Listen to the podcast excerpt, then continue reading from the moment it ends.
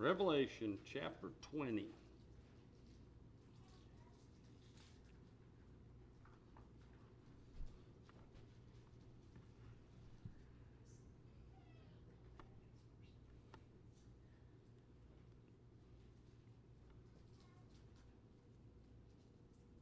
I'm stalling because my notes ain't coming up.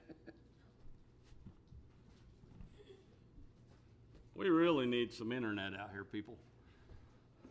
Some Wi Fi. Hey, thank you, Jesus. There it is. Because I know I have a lot of scripture this morning. We'd have been here till dinner time if I'd had to look them all up.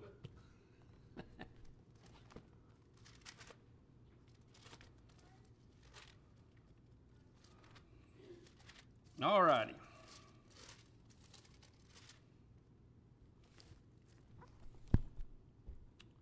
So, I'm 52 years old, and I've never been inside of a courtroom.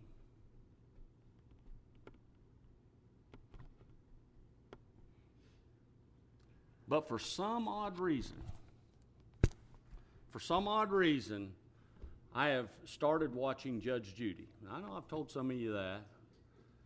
And, and, I mean, I don't just watch a little bit. I get on these hour long binges. I mean, now I can watch the past 20 years of Judge Judy. And I, I, I mean, there's just something fascinating, something very satisfying about seeing a five foot one, 78 year old woman telling a woman or a man that they're a moron. There's just something satisfying about that. It's just fascinating to me that two people can walk into the courtroom, raise their right hand, and swear to tell the truth, and then one or both of them just completely lie through their teeth. And it is Judge Judy's job to figure out who's telling the truth and who's lying. that just blows my mind. And she is a master. She is a master at causing litigants to unwittingly confess. Have no idea what just happened. And then she'll turn over and she'll look at Byrd, who's the, the bailiff. She'll look at Byrd and she'll be like, it's like shooting fish in a barrel. and they're over there going, what just happened? Judgment for the plaintiff. I just like, she is just a master at it. She, I just, I absolutely love watching her. Um, now, today, we're going to look at a court scene like none other. There will be no lawyers, only losers. If you're standing in this, in this courtroom, you are guilty and everyone knows it a judge and no jury, no debate over guilt or innocence, an indictment and no defense. The evidence will be presented with no rebuttal or cross examination. The maximum sentence will be rendered with no chance of appeal or parole. A court scene like never before. And the last words that they will ever hear is the judge saying, guilty. Depart from me, I never knew you. Hmm. you know, from the very beginning, Satan has tried to convince mankind that this day of judgment will never come. From the very beginning, he has tried to convince mankind that this judgment does not exist. So men and women can live as they please without fear of accountability or punishment for the lives that they have chosen. In Genesis 3 4, Satan told Eve, You surely will not die. And men have believed that lie ever since. Revelation chapter 20, verse 11. And I saw a great white throne, and him that sat on it, from whose face the earth and the heaven fled away, and there was found no place for them. And I saw the dead, small and great, stand before God, and the books were open, and another book was opened, which is the book of life. And the dead were judged out of those things which were written in the books according to their works. And the sea gave up the dead which were in it, and death and hell delivered up the dead which were in them, and they were judged every man according to their works. And death and hell were cast into the lake of fire. This is the second death. And whoever was not found written in the book of life was cast into the lake of fire. So, this scene that we have just looked at, this scene that we just read, will take place at the end of the millennium. At the end of the thousand year reign of Christ upon the earth, this great white throne judgment will take place. So, the first thing that John saw was a great white throne. Almost 50 times in Revelation, the throne is mentioned, or a throne is mentioned, almost 50 times. But none like this one. It says this one is great. Great in that it's greater than any other throne that we've seen up to this point.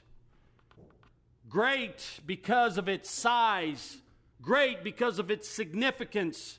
Great because of its authority great like no other throne up to this point.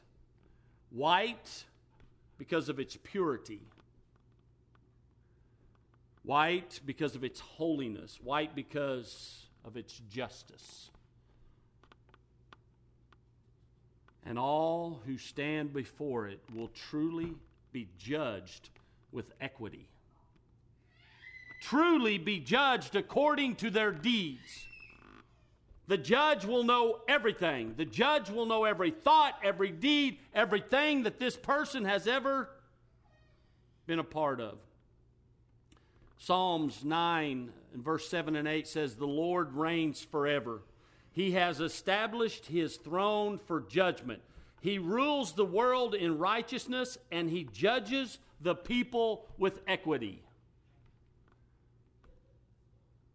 And this is how Daniel saw this scene that John sees here. In Daniel chapter 7, verse 9 through 10, Daniel says, As I looked, thrones were set in place.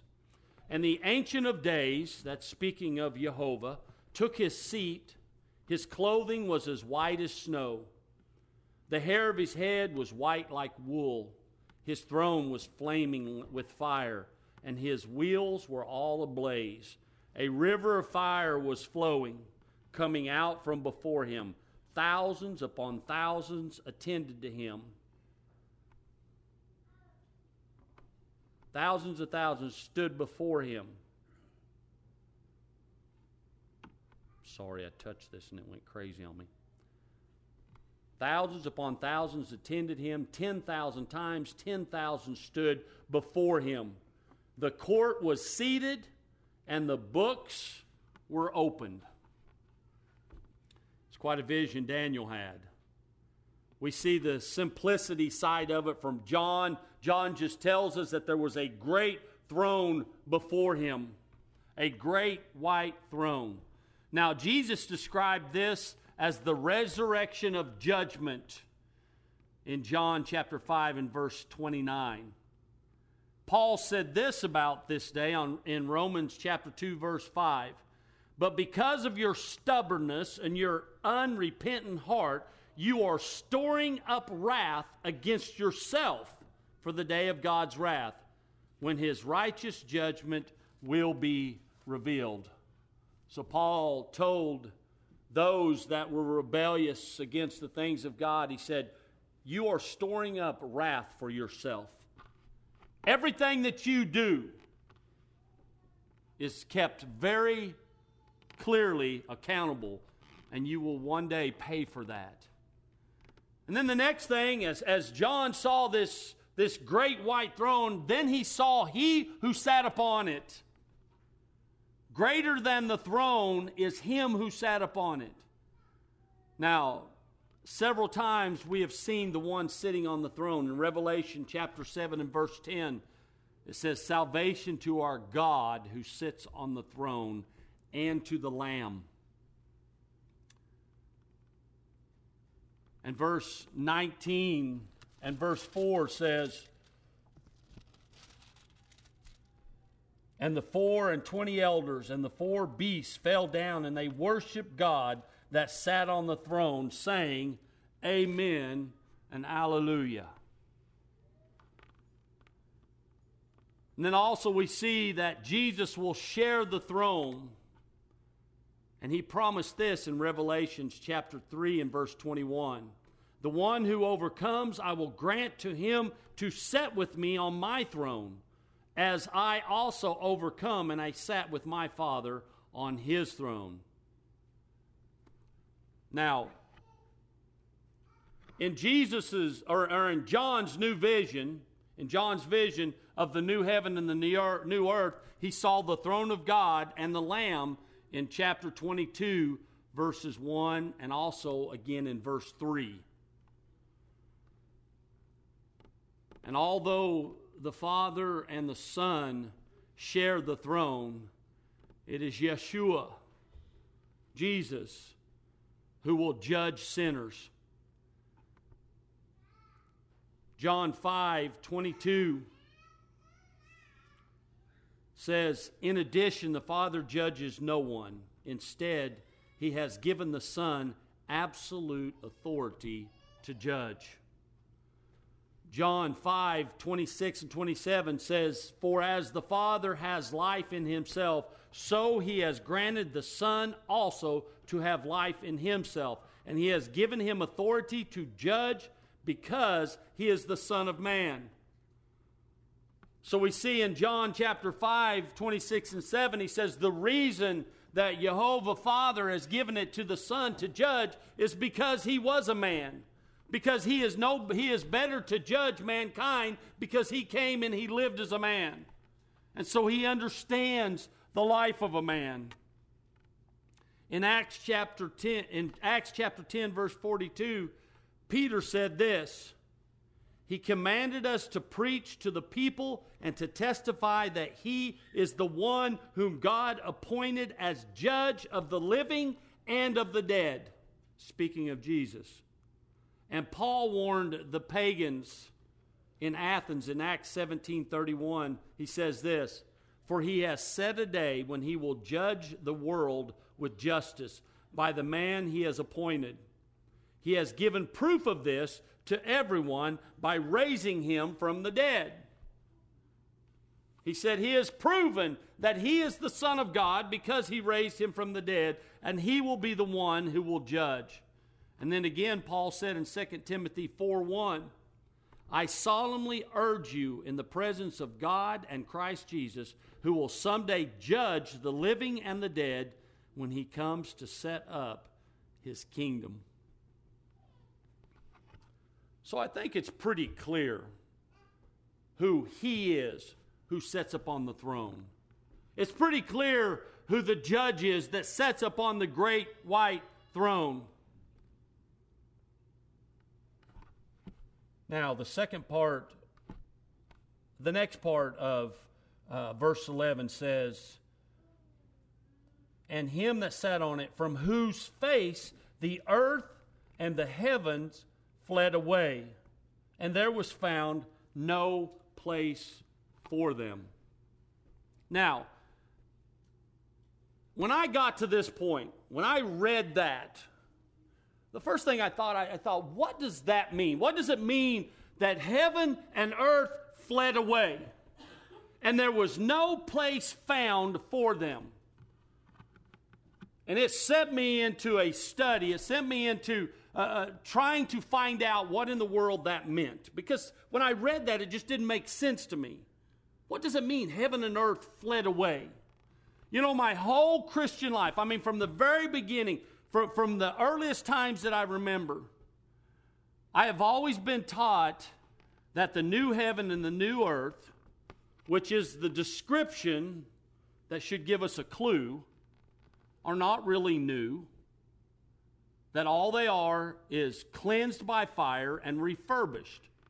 And I know that some of you, I'm sure, have heard the same thing. That you've heard over your Christian life that the new heaven and the new earth was nothing but the same old earth that was cleansed by fire and refurbished and brought back to a new. But after this study, I'm just convinced that's not the case.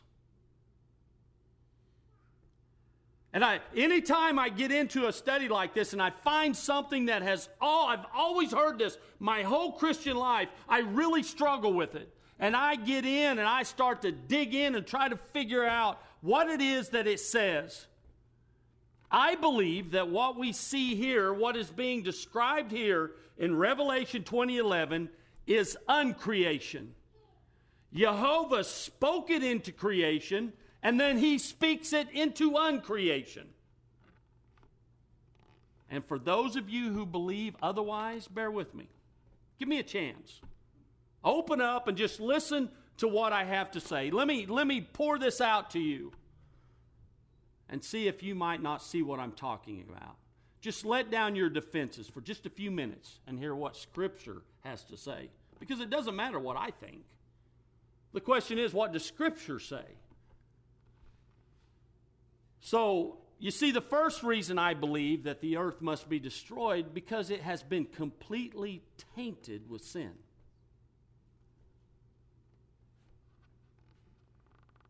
And nothing tainted with sin will be allowed to exist in the eternal state. Innocent blood has been soaked into the soil. Sexual perversion of all kinds and idolatry is worldwide pandemic. It's the real worldwide pandemic. So, this is my question to you. For those of you who, who disagree with what I'm saying, and I'm okay with that because I believe that for years. How many clear scriptures of total destruction would it take to convince you otherwise? One. If I could find another verse that told you and spoke of, of a new heaven and a new earth, not a, a refurbished, not a, a restored. As I mentioned in, in chapter 21 and verse 1, John saw a new heaven and a new earth. 2 Peter 3:13 says this, but in keeping with his promise, we are looking forward to a new heaven and a new earth where righteousness dwells. Now, the second part of Revelation 21 1, it says this For the first heaven and the first earth were passed away. So if you have a first heaven and you have a first earth, that is an indication that there is a second heaven and a second earth. So, is 3 verses enough? Matthew 5:18 says, "For truly I say unto you, until heaven and earth pass away, not the smallest letter or stroke of a letter shall pass from the law until all is accomplished. Matthew chapter 24, verse 35 Heaven and earth will pass away, but my words will never pass away. Luke 21 33 says, Heaven and earth will pass away, but my words will never pass away. Hebrews chapter 1, verse 10 and 11 says, He also says, In the beginning, Lord, you laid the foundations of the earth, and the heavens are the work of your hands. They will perish, but you remain. They will all wear out like a garment. Hebrews chapter 12, verse 26 and 27 says, At that time his voice shook the earth, but now he has promised once more, I will shake not only the earth, but also the heaven. The words once more indicate the removing of what can be shaken. He said, I will shake the heavens, I will shake the earth, and that which can be shaken, I will remove. That is, created things, so that what cannot be shaken may remain. Okay, so for anybody who, who's keeping score here, that's up to seven verses. Seven verses that we have seen a clear indication that it speaks of a new heaven, a new earth. It speaks of that which can be shaken, will be taken out and destroyed. But wait a minute, that's all in the Second Testament. What does the First Testament have to say about it? Isaiah 65 17 says, For behold, I create a new heavens and a new earth, and the former things will not be remembered or come to mind. He says, Not only will I create a new heaven and a new earth, you won't even remember the old heaven and you won't remember the old earth. You know, many times people think or ask, Well, will I remember the things that happened upon the earth? Will I remember that? And right here we see in, in, in Isaiah, he says, You'll not even remember the things of this world. Because the memories of that time is tainted with sin. Also, Isaiah 66 and verse 22 For as the new heavens and the new earth which I will make, did you hear that? For as the new heavens and the new earth which I will make shall remain before me, saith Jehovah, so shall your seed and your name remain.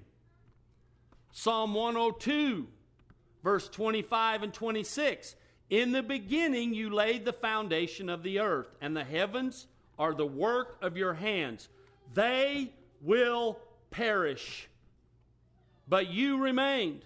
They will all wear out like a garment, like clothing, you will change them. When he says change, it's like you took off an old shirt and put on a new one. You changed the clothing. And Isaiah chapter 51 and verse 6 says, Raise your eyes to the sky, and then look to the earth beneath, for the sky will vanish like smoke, and the earth will wear out like a garment, and its inhabitants will die in the same way. But my salvation will be forever, and my righteousness will not fail. So, for anybody who was keeping score, that was 11 verses. 11 verses that I believe teach very clearly not that God is going to refurbish the earth that we are upon, but that He is going to destroy the earth that we are upon. Isaiah 34 4 says this All the stars in the sky will be dissolved, and the heavens rolled up like a scroll all the starry host will fall like withered leaves from the vine, like shriveled figs from a fig tree. Now, listen to how Peter describes this uncreation event. 2 Peter chapter 3 verses 10 through 13. But the day of the Lord will come like a thief. The heavens will disappear with a roar the elements will be destroyed by fire, and the earth and everything done in it will be laid bare. Since everything will be destroyed in this way, what kind of people ought you to be? You ought to live holy and godly lives. As you look forward to the day of the Lord and speed its coming, that day will bring about the destruction of the heavens by fire, and the elements will melt in heat. But in keeping with his promise, we are looking forward to a new heaven and a new earth where righteousness dwells. Now, this is the interesting thing. The word that is translated elements here refers to the very basic building blocks matter, atomic and subatomic particles, protons, neutrons, electrons, and photons, etc and those things that we don't even know about. So it says the elements. Now, the word that's translated destroyed means to be dissolved. So it says the very basics of this creation, the very basics of what God created, He will uncreate it by melting it and destroying it. Now, you want to talk about a big bang theory, there it is. You see, this present universe will explode like a nuclear blast, and the intense heat will melt all matter in it and completely uncreate it. You know, it's interesting. Science says that you can't create matter and you can't uncreate matter. Can science be wrong? because God says that's exactly what's going to happen. You see, as I study this, I just don't see how this could be understood in any other way. I mean, like I said, for years I've just I've always heard that and I just always went with that. But every now and again, just every now and again, I come across something and it just shakes me and it's like I I've got to figure out for sure. It would have been much easier for me just to keep on going the way I've always been taught. The heaven and the earth fled away, and there was found no place for them. Verse 12. And I saw the dead, small and great, stand before God, and the books were open, and another book was open, which was, is the book of life and the dead were judged out of those things which were written in the books according to their works. I saw the dead. So now John has seen this great white throne. He sees the judge sitting upon the throne. And now before the throne, he sees the dead. At the end of the millennium, the wicked will be annihilated during their uprising. We talked about that and how they will surround Jerusalem, and Satan will have convinced them that they can overthrow God. And from heaven, it says, fire will come down and it will consume all of those rebellious people that have, have rised up with Satan at that time. Believers at that time will be translated into their glorified bodies, kind of like the rapture, kind of like Elijah, those who received their glorified bodies without death. Now, these dead that we see before the throne are unbelievers. Not just these unbelievers that we see at the end of the millennium, but all unbelievers that have ever been upon the face of the earth over all time. They are all gathered before the throne.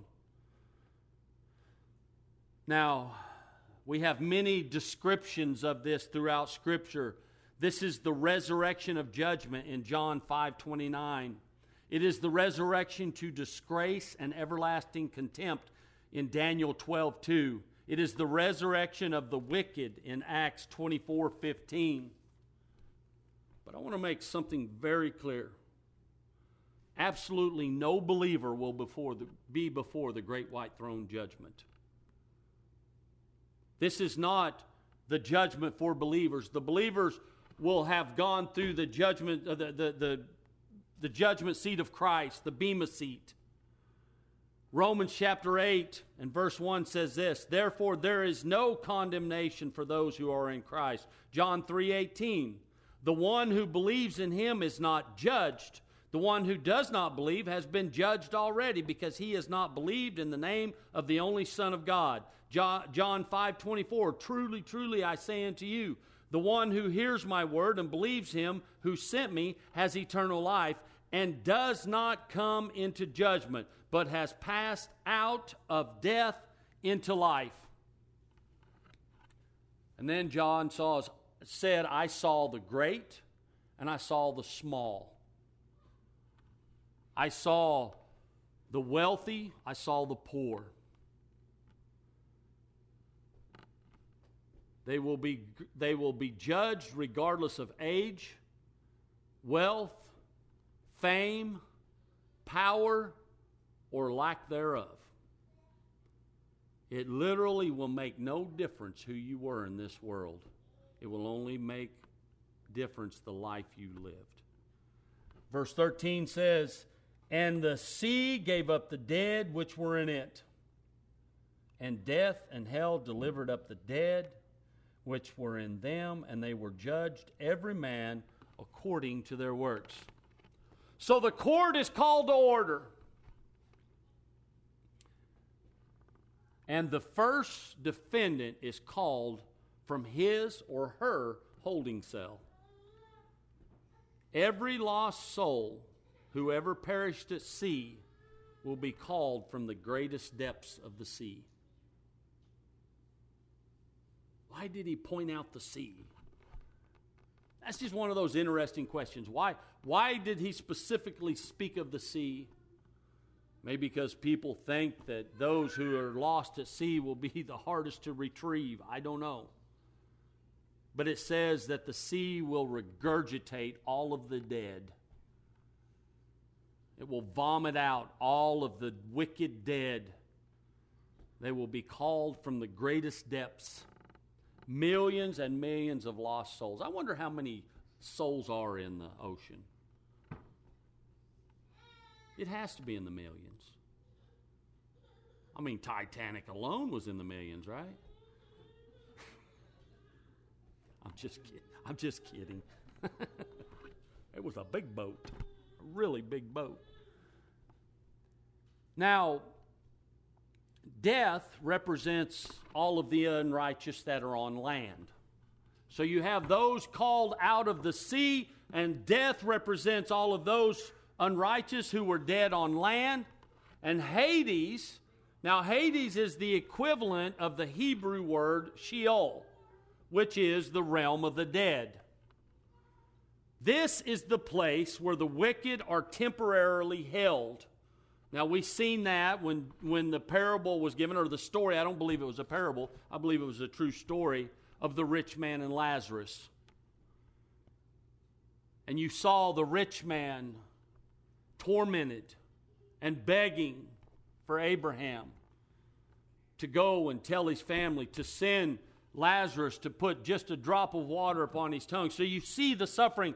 This is Hades. This is a temporary holding place until the final judgment can be made. Now,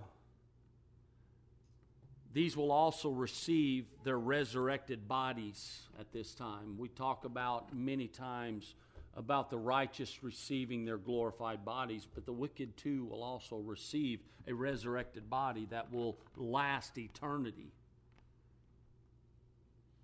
They will be judged according to their works. How scary would that be? How would you like to stand before Jehovah? the Creator who knows everything about you. He knows your thoughts, He knows your heart, He knows every wicked deed you've ever done in your life. And now you're going to pay for everything that you've done. That's where the wicked stand at this time. They will be judged by their thoughts, Psalms 44 21. Their secrets, Romans 2 16 and Luke 8 17. They will be judged by their words, Matthew 12 37. And finally, it says they will be judged by their actions, Ecclesiastes 12 14. And listen, as we look throughout Scripture, we're taught that there are different degrees of hell. Not everybody will suffer the same in hell. All will suffer in hell, all will be miserable in hell, but they will not all be equally miserable. We find that in Mark chapter 12, verse 38 and 40, in Luke chapter 12, verse 47 and 48, and again in Hebrews chapter 10 and verse 29. All talk about degrees of hell. You see, the good old boy who was a good person, who just never accepted Christ, who had never accepted uh, the Lord as their Savior, will not receive the same degree of punishment as, say, Hitler. There will be different degrees of suffering. throughout eternity. You see, what we see here is it says the books were opened. The books were opened that had a very precise account of every deed they had done throughout their lives. And you think, man, that'd be, take a long time. But see, this is the thing. Once we cross over into this, there will be no time. Time was created for us, time was created for creation. Morning and evening were the first. That was the first time. And now that the earth has been uncreated and the universe has been, un- there is no need for time. We've got an eternity for all this judgment to take place. And it says they will be judged by every deed in that book. You see the scales. On one side, the good deeds, on the other side, the bad deeds. And then a perfect rendering of judgment will be placed upon each one of them. And they will be, then be cast into hell. They will join the Antichrist, the false prophet, Satan, and all of the demons for their final destiny.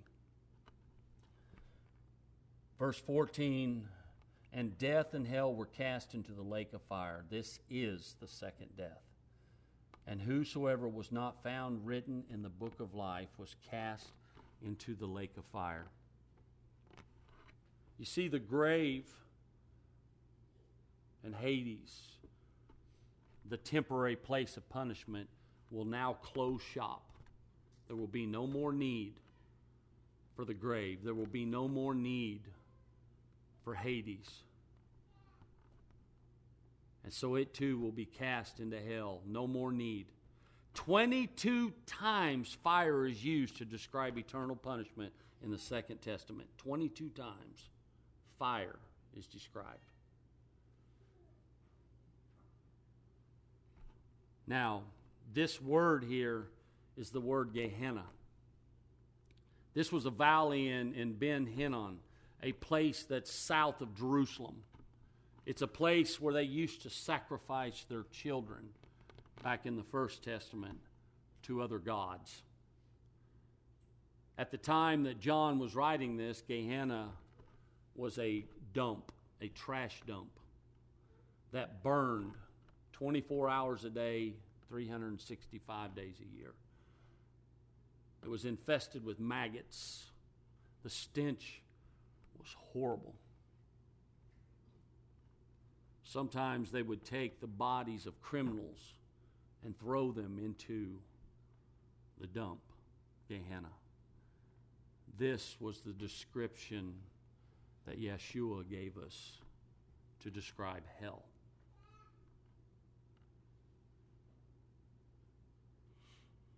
Mm. and I'm going to close with this Hebrews chapter 10 verse 26 and 31. Listen to this. If we deliberately keep on sinning after we have received the knowledge of the truth, no sacrifice for sins is left, but only a fearful expectation of judgment and of raging fire that will consume the enemies of God. Anyone who rejected the law of Moses died without mercy on the testimony of two or three witnesses how much more severely do you think someone deserves to be punished who has trampled the Son of God underfoot, who has treated as an unholy thing the blood of the covenant that sanctified them, and who has insulted the Spirit of grace?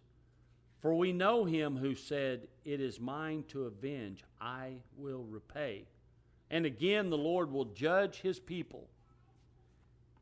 And listen to verse 31. It is a dreadful thing to fall into the hands of a living God. Would you stand to your feet?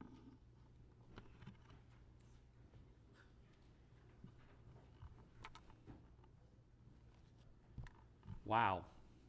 you know, sometimes it's hard to go through sections like this. Sometimes we wish that we could go through and just take out the parts that we don't like. All right, Jay. Jay was telling us about a story that he'd heard about some of our, uh, what do we call them, Jay? Our founding fathers, that's what we call them. And how some of them had, had taken the Bible and cut out all the things that they didn't like to create a Bible that they liked. Well, if I was going to do that, this would be one of the sections I would cut out. But it's important that we know about these things because we all have friends, we all have family, we all have loved ones. I have children who are bound for this if something doesn't change. I've met, wept many a tear over this because I know that every breath is a gift from God, and every breath that they take is God's mercy upon them. I have coworkers that I spend a lot of time with who are bound for an eternal hell if something doesn't change. We have a lot of responsibility with the people in our lives. A lot of responsibility. Father, thank you. Father, I thank you that you have revealed yourself to us. You have showed us, God, that not only are you a God of mercy, not only are you a God of grace, not only are you a forgiving God, but you're also a just God, that you are a righteous God. And God, because of that nature, because of who you are, judgment must be made. And every human being has an opportunity, every person has a choice to make. Some people make that choice by making no choice, but it's still a choice. And God, as we come to the end of this hard message, as we come to the end of the judgment that is laid out before unbelievers, God. May it stir within us an urgency, God, as we look at what's going on in this world. You got to wonder just how much longer it can last. And so, Father, as we leave this house, I thank you for the people that stand before me today. God, I love them. And I want the blessings of God to be poured out upon them until their cup overflows. I pray that they walk out of here with their heads high because they are a child of the King. Keep us safe, give us rest, and may you be glorified in all we do. In Jesus' very precious name we pray. Amen. God bless you. Have a good day.